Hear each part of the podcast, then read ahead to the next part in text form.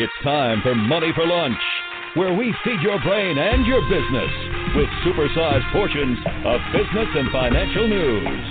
Now, your host, Bert Martinez. All right. Welcome. Welcome to another episode of Money for Lunch. Here, you get to hang out with some of the biggest shakers, movers, you call it? Leaders, icons of industry here on Money for Lunch, making your business and your life a little bit easier. All right, let's start with the quote of the day. The quote of the day Life takes on meaning when you become motivated, set goals, and charge after them in an unstoppable manner. By Les Brown.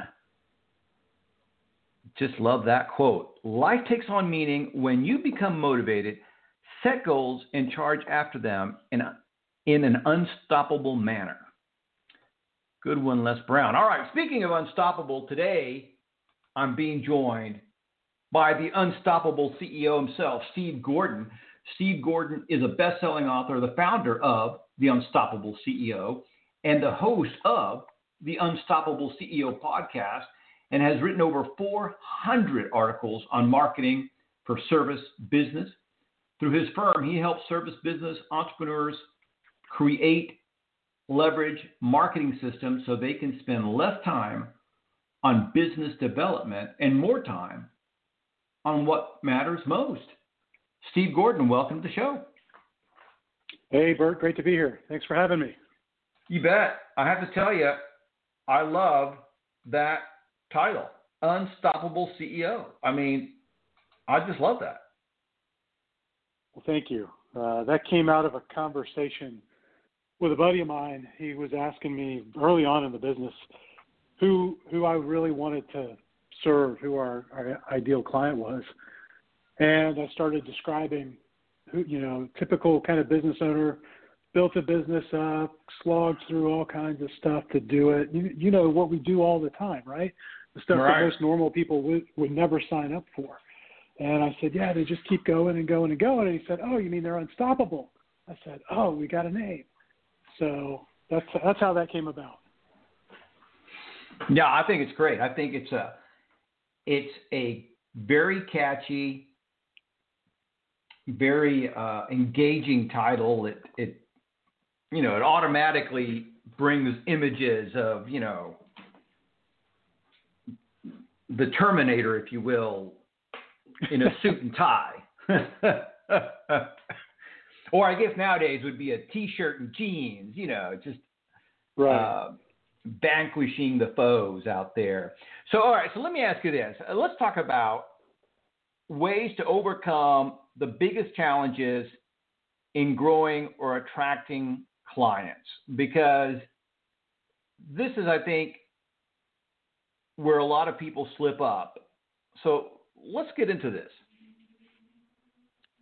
Well, I think that a lot of what people are doing these days is um, what we've come to call thin marketing. And, you know, particularly with the types of businesses we work with, which they're selling usually a service, it's not cheap. So they're asking people to spend a fair amount of money. They're asking people for a lot of trust because most of the time these people are selling some kind of advice. Um, and, and the the buyer has got to trust the advice and trust the person giving it. And so it's not a transactional sale. There's a lot of relationship involved. And yet we spend a lot of our time tweeting and posting content in different places and and doing these sort of thin touches on relationship. And it's not that those things aren't helpful or important but I, I think we've forgotten that in order for someone to spend a significant amount of money on us, we've got to have a relationship with them, and we've got to get them into relationship, and and uh, and we need a method for for doing that. And so, um, I think that's probably one of the biggest challenges right now. And I think it really comes from the fact that for most business owners uh, who didn't get into business because they were natural salespeople, but you know the accountant that went and got an accounting degree and got licensed and then decided to create their own firm and then all of a sudden realized oh, I got to go get clients or the consultant that loves doing their you know the management consulting or the IT consulting or whatever it is but then suddenly realizes oh wait I got to do this sales thing. They often will say to themselves well I didn't say you know I didn't sign up for this. I don't know how to do this. I'm not really comfortable doing what I see the sales guys do. Right and I'm not a salesperson. Yeah. So I think part of that is a misunderstanding of what a really good salesperson does, uh, which I think is much more about serving, and we can talk about that. But I think the other part of that is just because they're not comfortable with it, because they're maybe a little bit afraid of some of those interactions, or they just don't know what to do, that they retreat back to this thin marketing because it's there, it's in front of them, they don't have to leave their office, it seems easy. But it's difficult to use that all by itself and get really great results. Yeah, I think social media is like is like chewing gum for your marketing. You can you know, you're definitely doing something. It's easy, but you typically at the end of the day have nothing to show for it. And yeah, I, I think I, I, was going to say that now again, there are some exceptions to the rule. Uh, I think that if you're selling a, a low cost widget, you know, then then you might you know you might do okay with social media. But I think if you're selling a a, a service business, and especially if you're a consultant, then you know uh, I think social media for a lot of people they should just forget about it and just get into the real marketing. Yeah, I think I think there's a lot of wisdom in that, and and the the, the trouble I think people get into is that you can look out on the internet, and I I joke about this when I give speeches. I tell I tell everybody, look, don't tell anyone outside the room because they'll take away my marketer card. But here's the secret: every marketing strategy or tactic you've ever heard of works. They all work. They do. I can you give me a a marketing tactic I can find you an example of somebody just killing it, being really successful with that tactic. Um, almost all the time, you can find someone in any industry using it um, and being successful. Um, you know, sometimes you know you can't find one in every specific tiny little niche, but um, but the the truth is they all work. The disconnect happens between you know what you see someone else doing and and you're out here and you're dabbling in a little bit of this and a little bit of that and a little bit of this and you never really get deep enough with any one strategy to get to mastery. And so you know because so, somebody will be listening to this and they'll go oh well, wait wait wait wait wait. What about linkedin? What about instagram? I saw you know gary vee's blowing it up on snapchat. All of it works if you commit to it and if your market is there and you can connect with them there and you commit to mastering it, it all works. So the question then really becomes right, for me to reach my people, you know, the people I most want to do business with, where can I find them and what's the what's the easiest way for me to connect with them and begin to build relationships because that's what's going to speed along the whole process of getting clients.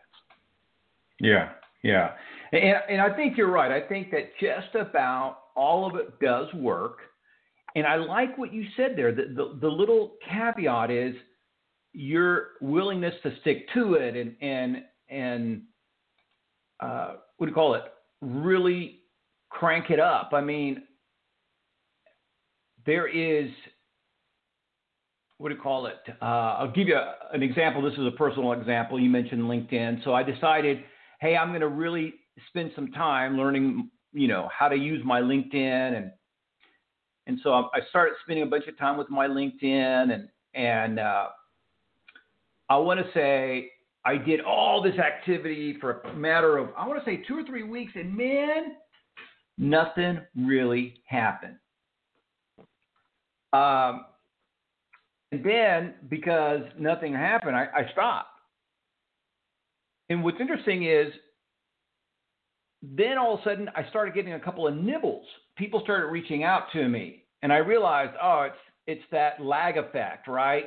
Because I wanted instant results. And of course, at least for me, LinkedIn didn't work that way. I had to put in all this activity time, and then I got a couple of nibbles here and ended up getting a client. Uh, and again, for some other people, maybe they're better, smarter, or savvy, or whatever, and it works differently for them. But you know, that's kind of what you were you were you know we call it talking about is that hey, if you if you're going to kill it like Gary Vee does, then you better start doing the activity that Gary Vee does. Well, and, and not only that, but commit to it for a long period of time. And um, yes. I tell you a sad, a sad, sad marketing story. Um, unfortunately, I'm I'm the star of the story. Uh, back in 2012, I uh, I launched a podcast, and it was my first podcast, and um, and I went around and I actually stuck with it for a year. I interviewed 50 plus people, did a weekly podcast. This is back before podcasts sort of became all the rage that they are now, and um, and I just didn't feel like I was getting anything out of that process, and it was a lot of work and and all that, and um, and so I stopped, and I stopped right at the beginning of 2013, and we did some other things, um, and in 2014 I decided I'm going to write a book, and I wrote my first book, Unstoppable Referrals, launched it in July of that year, and right before the launch, so in June of that year, I started reaching back out to people that I had uh, I had interviewed on this podcast because um, I, I built some relationships with them. I mean, they, sure, it, you know, from doing these that it creates a really strong bond usually with the person. You spend an hour together, you usually have a pretty good time. And of course, I was having them on and promoting their businesses, and so you know we had a decent relationship, and I'd stayed in touch. Well, I, I reached out to these 50 or so people and asked for help with the launch of the book, and 15 of the 50 said yes which I was really grateful for. And so we had it all set up, and back at that point, you know, you did this free Amazon promotion, and then a you know a discounted one, and then the full price. You kind of went through this cycle, and we had all that set up, and we gave them some emails to send, and those 15 people sent emails out. Some of them had, you know, really big followings, and some of them had really tiny followings, but they sent that out there and and did it as a, a favor to me. And at the time, I mean, we were totally unknown really tiny little footprint, very small list in terms of you know internet marketing fame. And in a week, in a single week, those 15 relationships drove 5,200, I think 68 referrals, new leads for wow. us through the book. And and I, you know, I scratched my head at that, and it took me another couple of years to actually figure out the lesson and do something about it and restart a podcast. But what I realized was that the reason that those that that opportunity presented itself was because a couple of years earlier I was doing something that worked. And I just didn't stick with it long enough to figure that out. And I see that happening, that same process. I mean, you know, I do this for a living and it happened to me. I see it happening to all kinds of business owners um, where they just give up too early. They they think that results should come easy and cheap, and in marketing, particularly in marketing, you know, a high ticket thing, they typically don't. Um, despite what everybody is selling you online, they typically don't. And so you've got to pick something that you're going to stick with long enough, that you enjoy doing enough to stay with it, that that you'll actually get those results. Because normally they're going to come. It just like you say, there's that lag. Yeah.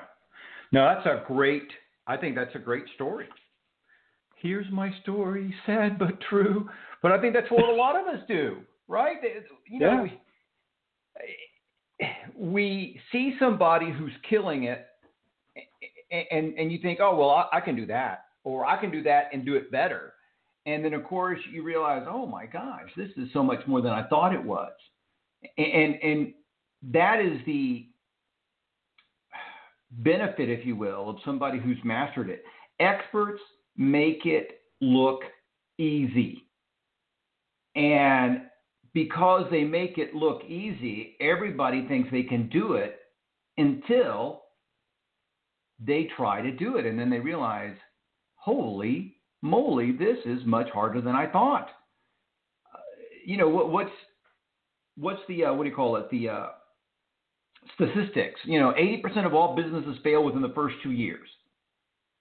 And, you know, I've come to realize that I think sooner or later your business would fail. Now, some businesses take a hundred, hundred years to fail.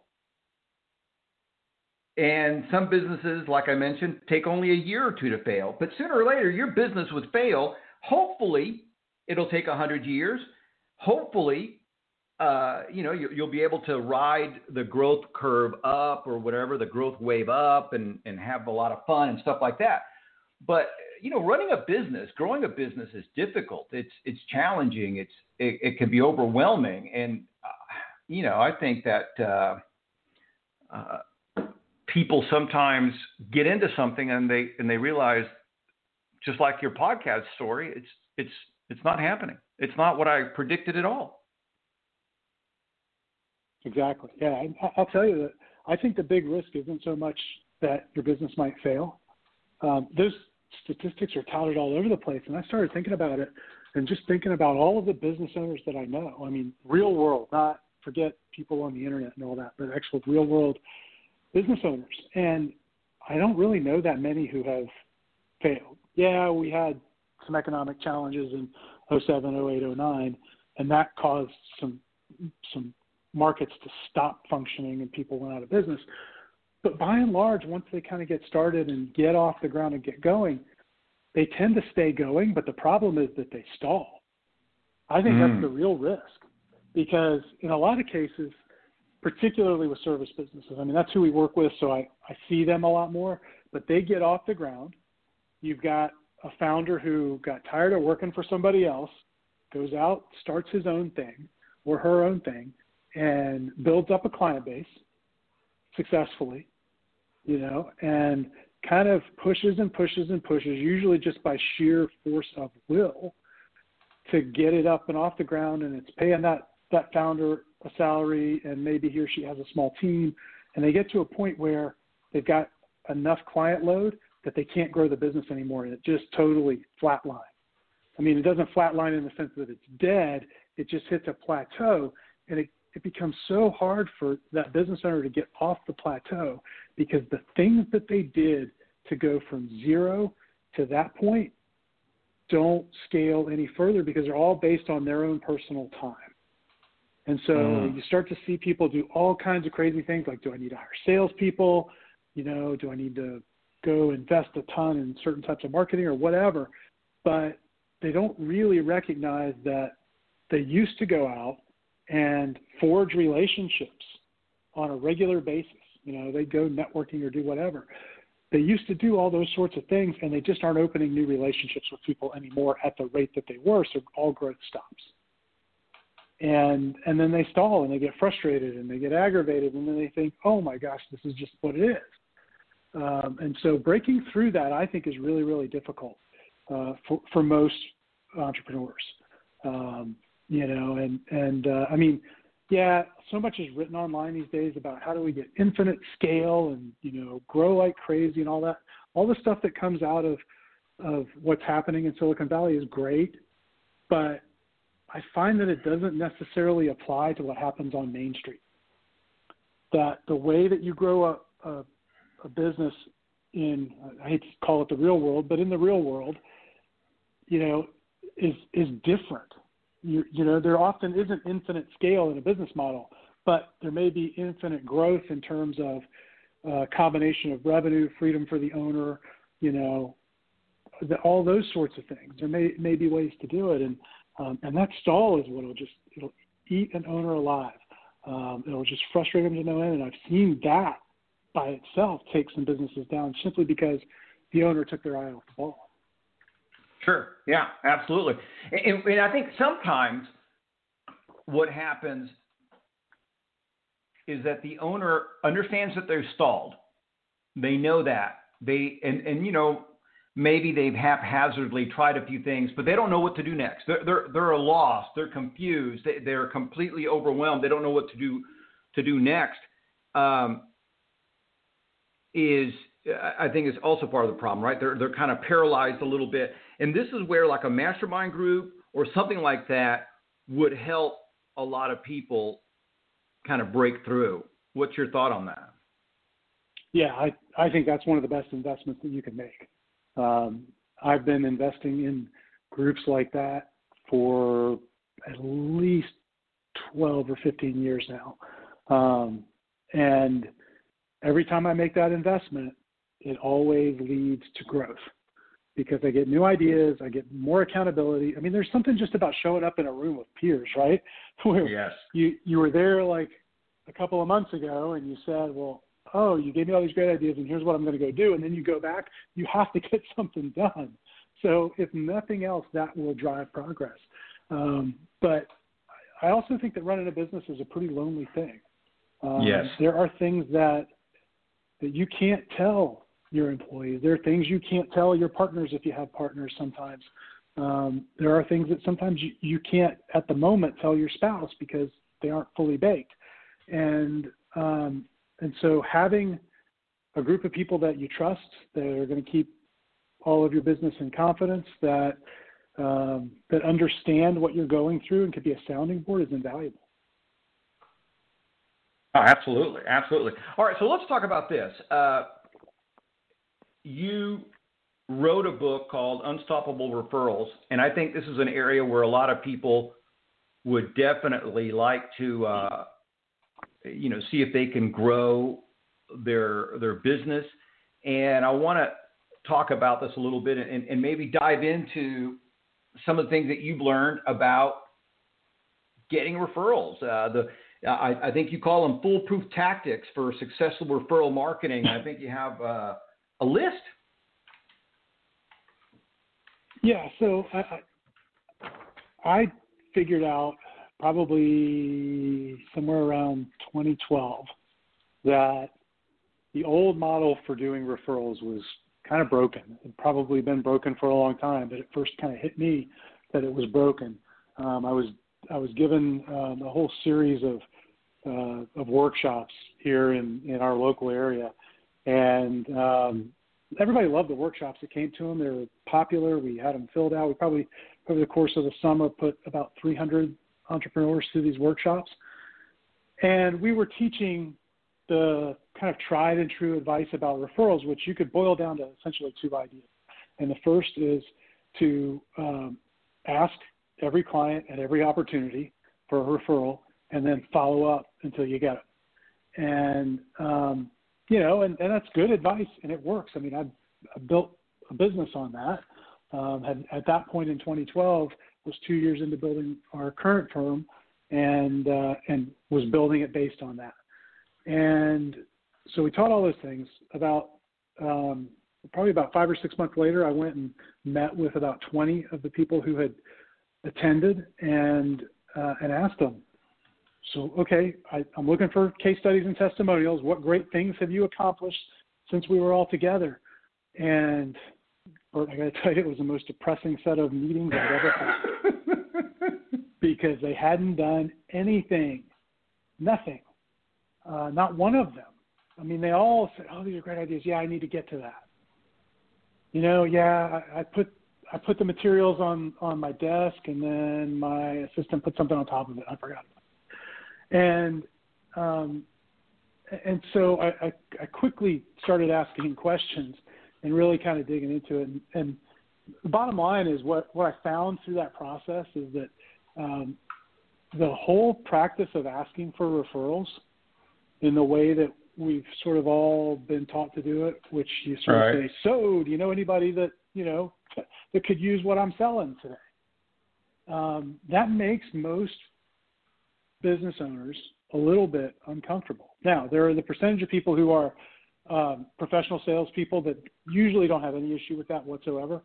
But but for most business owners, they've got a relationship with this client, often a really valuable relationship, and they feel like making that additional ask is putting just a little bit more pressure on that relationship, taking just a little bit more out of the out of the relationship bank account, and they don't want to overdraw, and so they're very careful about doing it. And um, you know, and then once you do make the ask, you now put your client in the position of having to prospect and sell for you.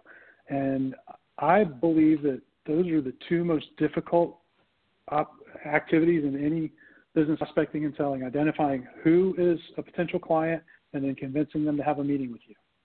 And I, you know, I don't know what we're thinking with referrals, but if we aren't able to identify those people ourselves and uh, know how to approach them so that they'll have a meeting with us, you better believe your prospects are going to have trouble doing it, or excuse me, your, your clients are going to have trouble doing it. Um, and frankly, for most of your clients, they don't want to go have that pseudo sales conversation with someone that they know because they know that when they introduce them to you, that meeting that you have with their friend is called a sales meeting. Yeah. The only thing, you know, the only way we measure success in a sales meeting is if I walk away with money and you've bought something. And so there's tons of risk in all of that for the client. And uh, most business owners know that and they're reluctant to put their clients in that position. So they don't ask. They hope that, well, if we really do great work, we'll get referrals. Um, you know, and, and unfortunately, while you will get some that way, you will not get all the ones that you should. So I started thinking about, well, how do we fix this? How do we get them to the point that they're comfortable? And um, and, and really, what we began to see was that most people are trying to get a 100% or a 90% pre-sold prospect through a referral. they're, you know, they want somebody who's already at the buying end of the buying cycle. And that's really hard for clients to do. And if we stop and we say, okay, well, instead of that, if if I could create a way to get in front of people who could maybe possibly be a prospect and do it in a way where there's no risk for my client, in fact, makes my client look good, and do it in a way that there's no risk for the prospect, there's none of this pressure of having an immediate meeting and actually might serve them, then this whole process gets easier. And so, so that's that was sort of the premise that we started on. Um, and I'm happy to kind of go through the details, but that that's kind of where we we changed the approach to referrals. Yeah, I like that. All right, so let's go through it a little bit because I think referrals mystify people, and I think at the same time it is important. And and everything you, did, I think everything that you talked about, most people are probably going, yes, I agree, that's me. I hate to ask, but I know it's important. So, give me some of your tips, some of your strategies. Well, so the, the fundamental thing is you've got to think about number one, who who are your prospects? You've got to do the prospecting. You've got to think about whether it's a really tight description of who you want to work with, or even better, a list of names. Because for most businesses, particularly if you're selling B2B, you can come up with a list of names. But even if you're selling business to consumer, in a lot of cases, you can come up either with a list of names or, again, a very, very tight profile of who you want. And um, and so that's first. So you've got to take all of the legwork of prospecting out of the hands of your clients, and you've got to take that responsibility on. It's yours anyway. Once you've done that, now you've got the beginning, right? You know who you're going after. Then the second thing you've got to do is you've got to give that client a really easy way to get you in front of those people. And we have kind of coined the term referral kit for that. And what we mean by a referral kit is really just taking the information that you would maybe otherwise communicate about the problem the prospect faces and what sort of the consequences of it are, what some of the solutions are, taking all of that information, you'd normally communicate that maybe in a sales meeting if you got right. you know, introduced to someone. Package that up, put it in a report, put it in a short book, put it in a presentation, package it in a way that your client can go, uh, you know, hey Bert, I just came across um, somebody who's really, really expert at, uh, you know, at, at figuring out business finances more than an accountant. You know, if they could show you how to come up with, you know, 50% more um, in expense reduction or something, would you be interested? They put this book together. In fact, you could you could read it, you know, and where it's in some kind of form where it can be passed on really easily. Um, it gets you introduced to that prospect a lot more easily, more quickly. It allows your clients to say, you know, as you tell them who your your um, prospect profile is, or you give them specific names, it allows them to go, oh yeah, I, I, I now I get it now, and maybe they know even more people that are like that that they can get it to because there's no risk. They're much more inclined to help you. Um, and so using that little piece of information, and we have clients that have written short books, and, and the shortest of short books, the, the record holder so far, is 12 type pages in Microsoft Word. Calling it a book is being generous, but it's a book. You know, so there's that on the low end, um, a little report. It can be a really, really useful checklist in some businesses. You know, a, a super useful checklist can be very valuable. Um, we have clients that that package up their information and deliver it as either a webinar or a seminar, where their clients will invite people into that. So there's all kinds of ways you can do it, but but the point is, you've taken all the risk of this one-on-one sales meeting out of the equation, and you're coming forward saying, "Look, I've got some really valuable information that will help the people that you know, Mr. Client." And I think it's just be a great way for you to give value to your network, to the people you know.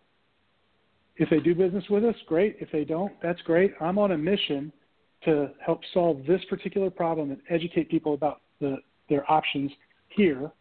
And I need your help in, in fulfilling that mission. And clients would jump on board with that all day long. I love that. I love that. You know, that, here's the thing that's interesting about that. First of all, we all know there's a lot of power in the written word.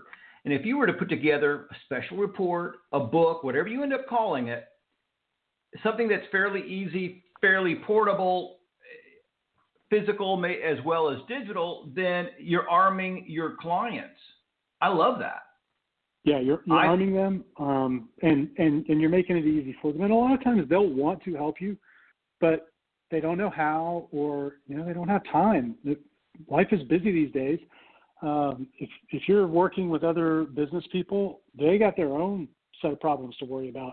So if you can make it super easy for them and painless, to introduce you. I mean, we even coach our clients to, you know, do all the work for them. If they're willing to, you know, mail something out for you, I'm a big believer in sending physical stuff because it, it tends to own real estate uh, in that prospects world.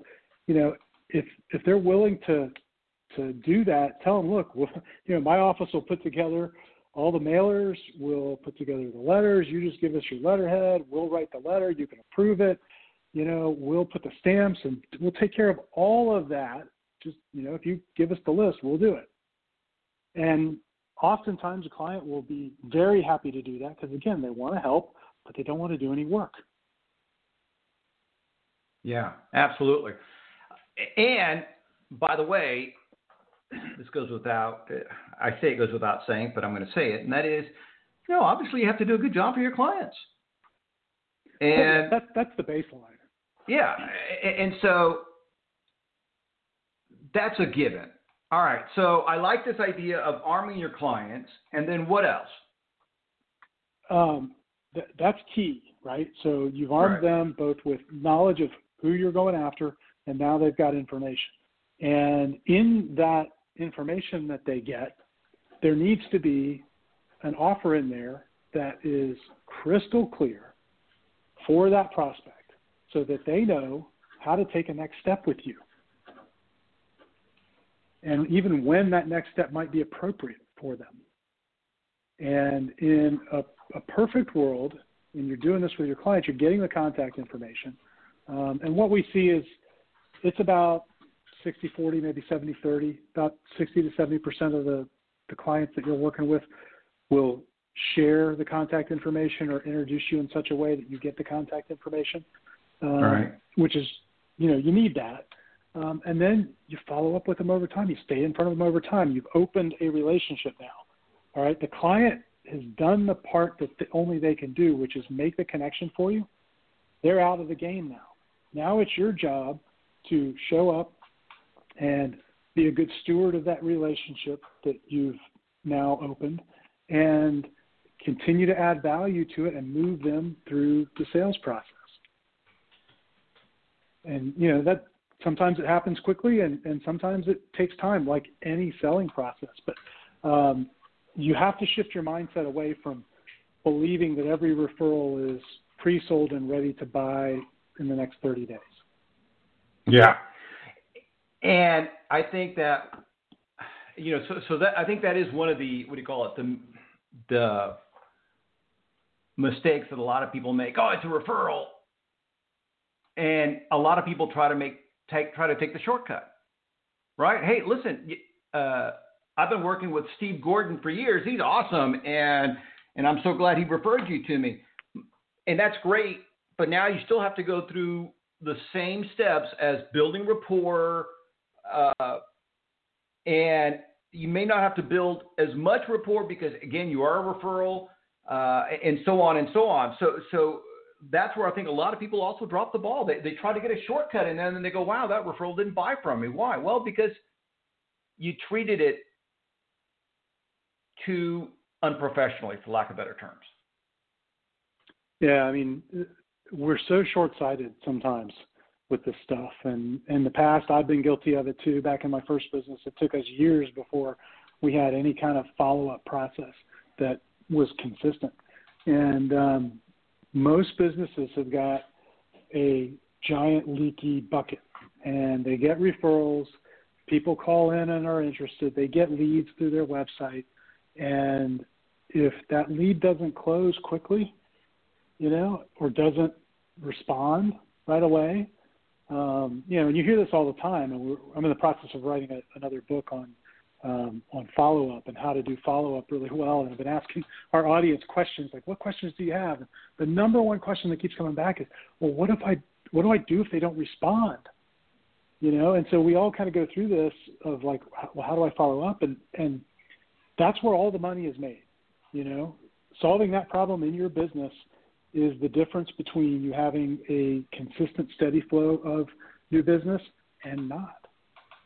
Yeah. You know, the new leads coming in can go up and down. It can be seasonal, things can change, the economy, all that kind of stuff. But if you're always building this group of people that could be really good future clients for you and communicating with them consistently over time and frequently over time, um, you know, you pretty quickly will build up a bulletproof business.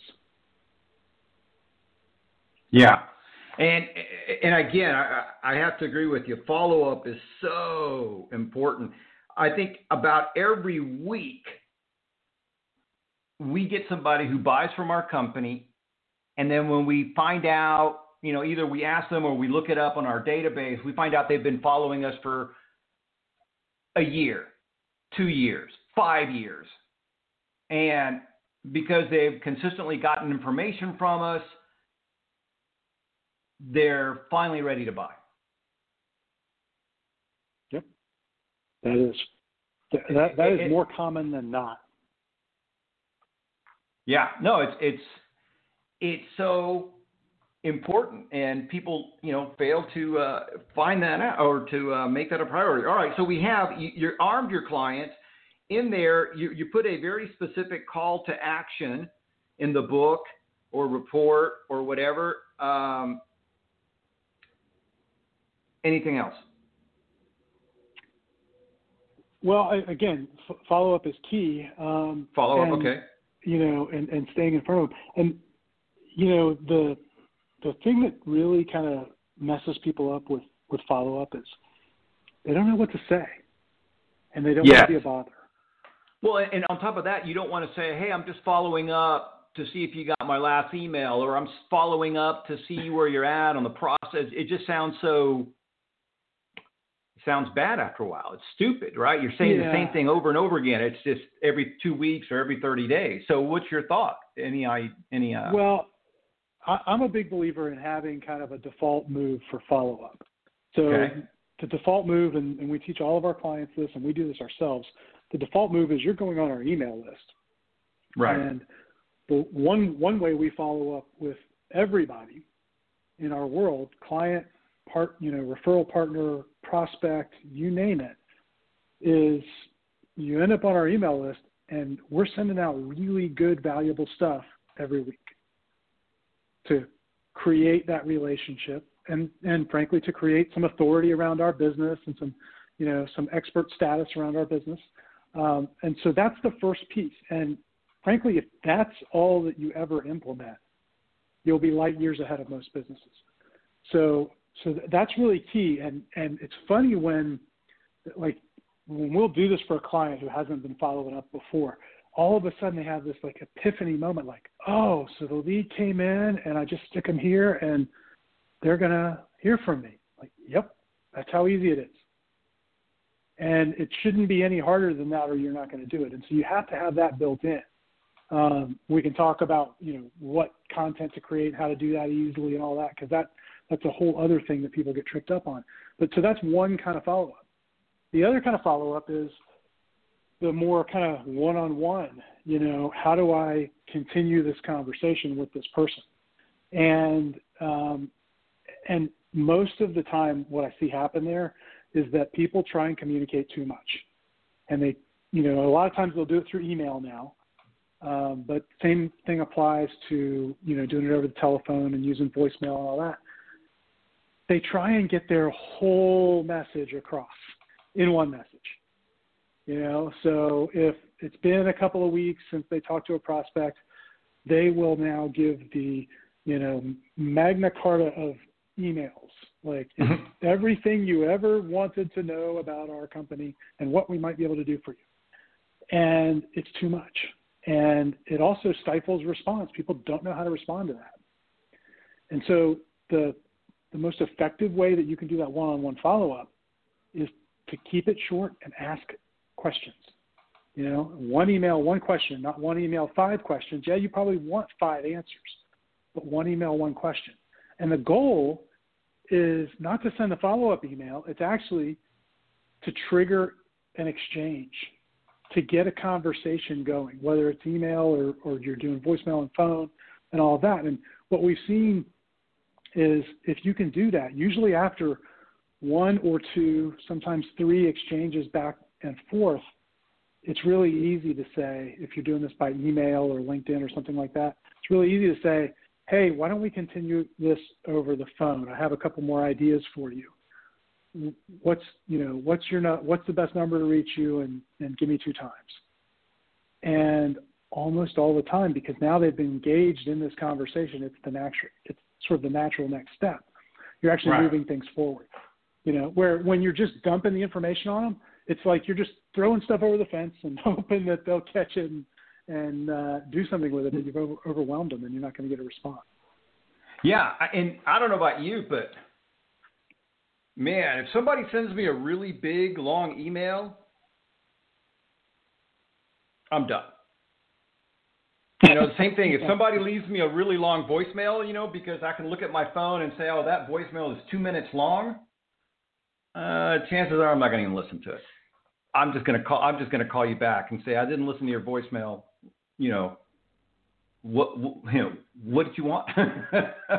it's just too much. Uh, all right. So, but anyway, so I, I, I love these ideas. And uh, real quick, if somebody wanted to find out more about your company and you know they have a service business and they want to maybe check out if maybe uh, you're right for them, what website should they visit? Yeah. So um, we've set up a page just for uh, all of your listeners, and uh, they can go to unstoppableceo.net slash money for lunch. And um, and when they go there, we've got some resources. So um, I've got a free copy of our latest book, which is called The Exponential Network Strategy, um, which is really about how um, how we do it ourselves and how, how we teach our clients to build lots of business relationships in a short amount of time with a lot of leverage. Um, you know, so you don't have to run around to networking events all the time, and you can actually do it in a, in a much more effective way, uh, more powerful way. So they can get a free copy of the book there. Um, and uh, we've also created an entire guide on selling professional services, um, which they can find there. There's no opt-in to get it. They just if they go there, there's a link at the bottom of that page to get it. And if they'd like to, you know, find out more about what we do and um, you know, and uh, about the done for you marketing that we offer, there's a link on there where they can book a time to, to talk with me or someone from the team. And again, they can do that at unstoppableceo.net slash money for lunch. I love that. Unstoppableceo.net money for lunch. I'm going to put this link in the show notes so you guys can visit with Steve and uh, and, and kind of check it out. I love that. Unstoppableceo.net forward slash money for lunch. I, I, I think that's just uh, uh, so smart. So far, everything we've talked about has been so smart, Steve. I, I just uh, I love it. I love it. Let's talk about something else. Uh, you mentioned earlier on your experience with the podcast, uh, and obviously we're on a podcast now. Uh, using podcasts to land clients and massive referrals. Talk about that. So most people get the point of a podcast completely wrong. They think it's all about getting a big audience and listeners and, and all of that. And while that's great, we look at that as nothing more than a really nice strategic byproduct of the whole process.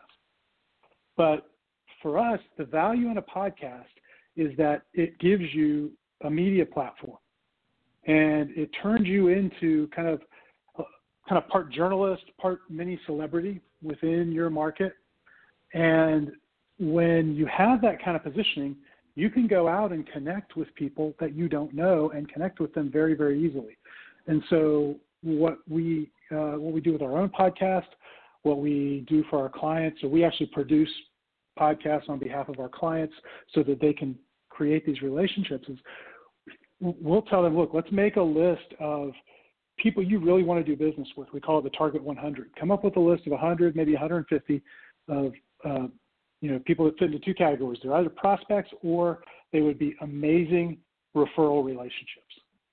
And instead of you trying to you know storm the castle gate to get in through the gatekeeper, why don't we approach them and say, and our team does this.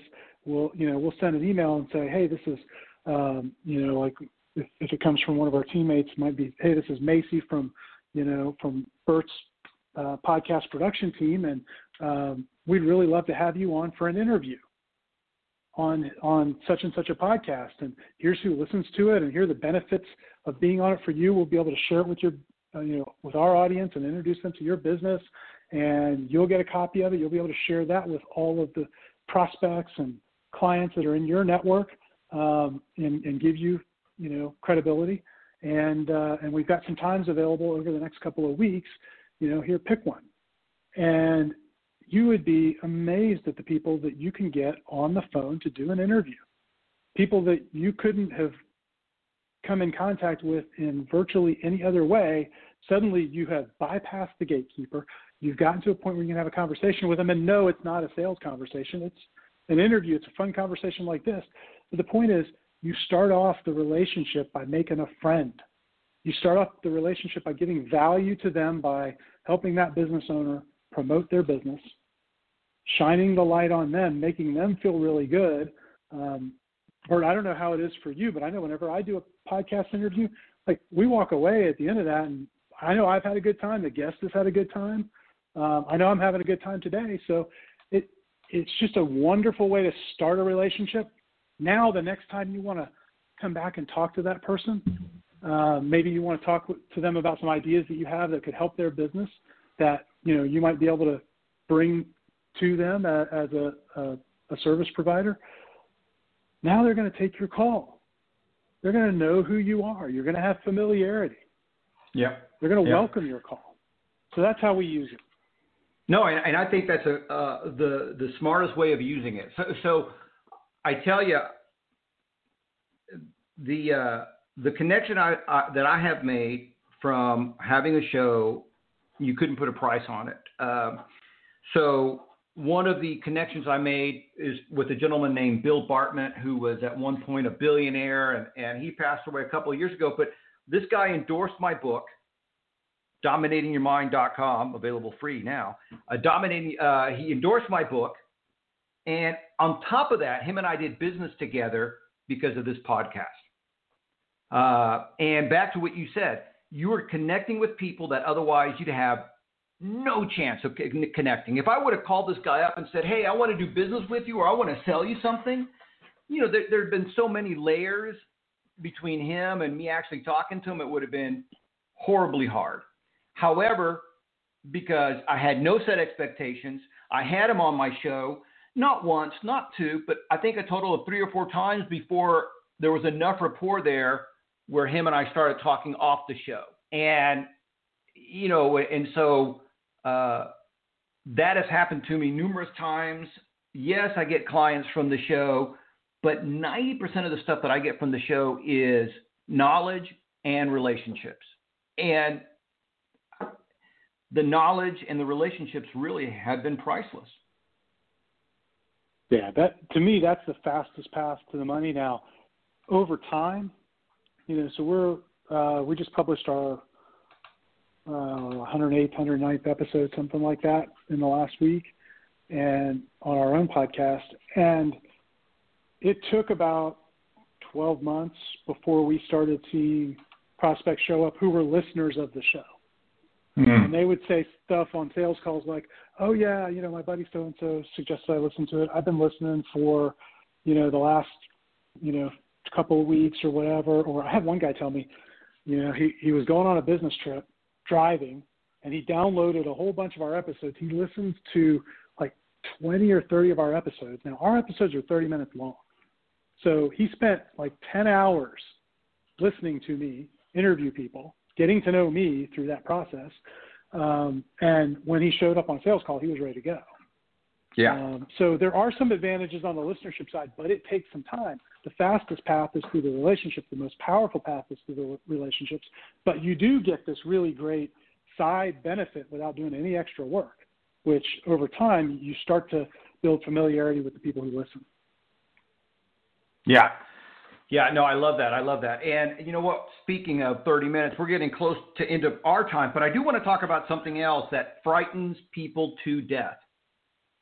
And that is increasing your fees as a service provider or as a service business. I want you to talk about this, Steve, because this is something I believe in wholeheartedly.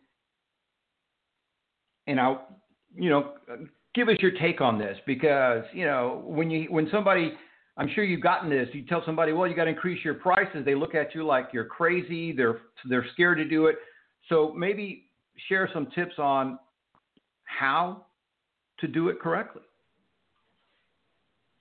So I know we only, we've only got about five minutes left, so I'll make this quick because uh, we could probably spend hours on this all by itself.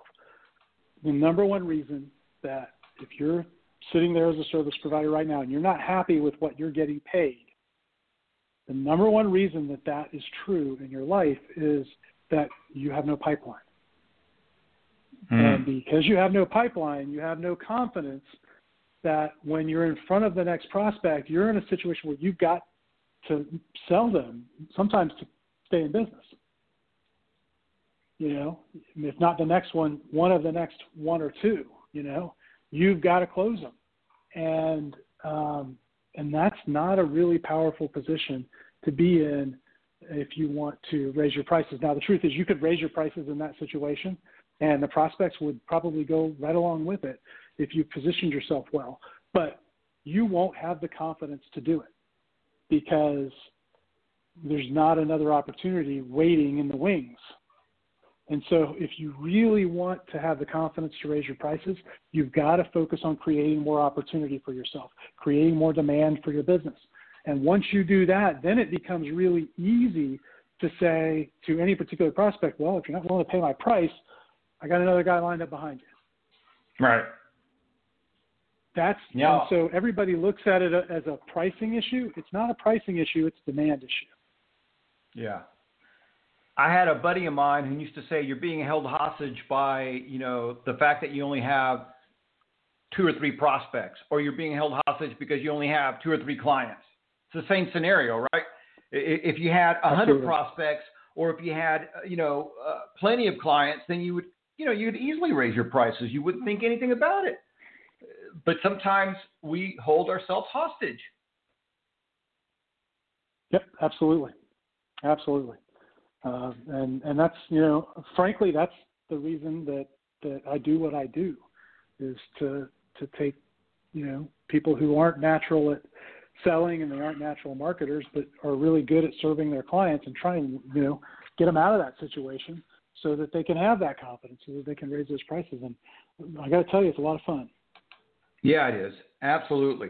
Well, Steve Gordon, we're out of time. It's been an absolute blast having you on the show. I want to give out the website one more time. It's unstoppableceo.net forward slash money for lunch, all spelled out. Unstoppableceo.net, money for lunch, or forward slash money for lunch. It's going to be in the show notes, and you can go and visit with Steve and, and see what he's about. Uh, and what's really nice, uh, I'm here at the website, and he's got not one, not two, not three, but four ways that that uh, he can help you out for instance, he's got uh, Get Your Free Guide to Landing New Clients Without Selling. Uh, watch the free training on how to pre-sell prospects so that you're predis- so they are predisposed predisposed to doing business with you.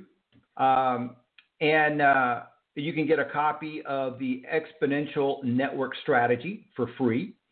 And uh, then you can also find out if uh, if they're done for you, marketing services right for you, uh, and that uh, just takes a quick uh, uh, call.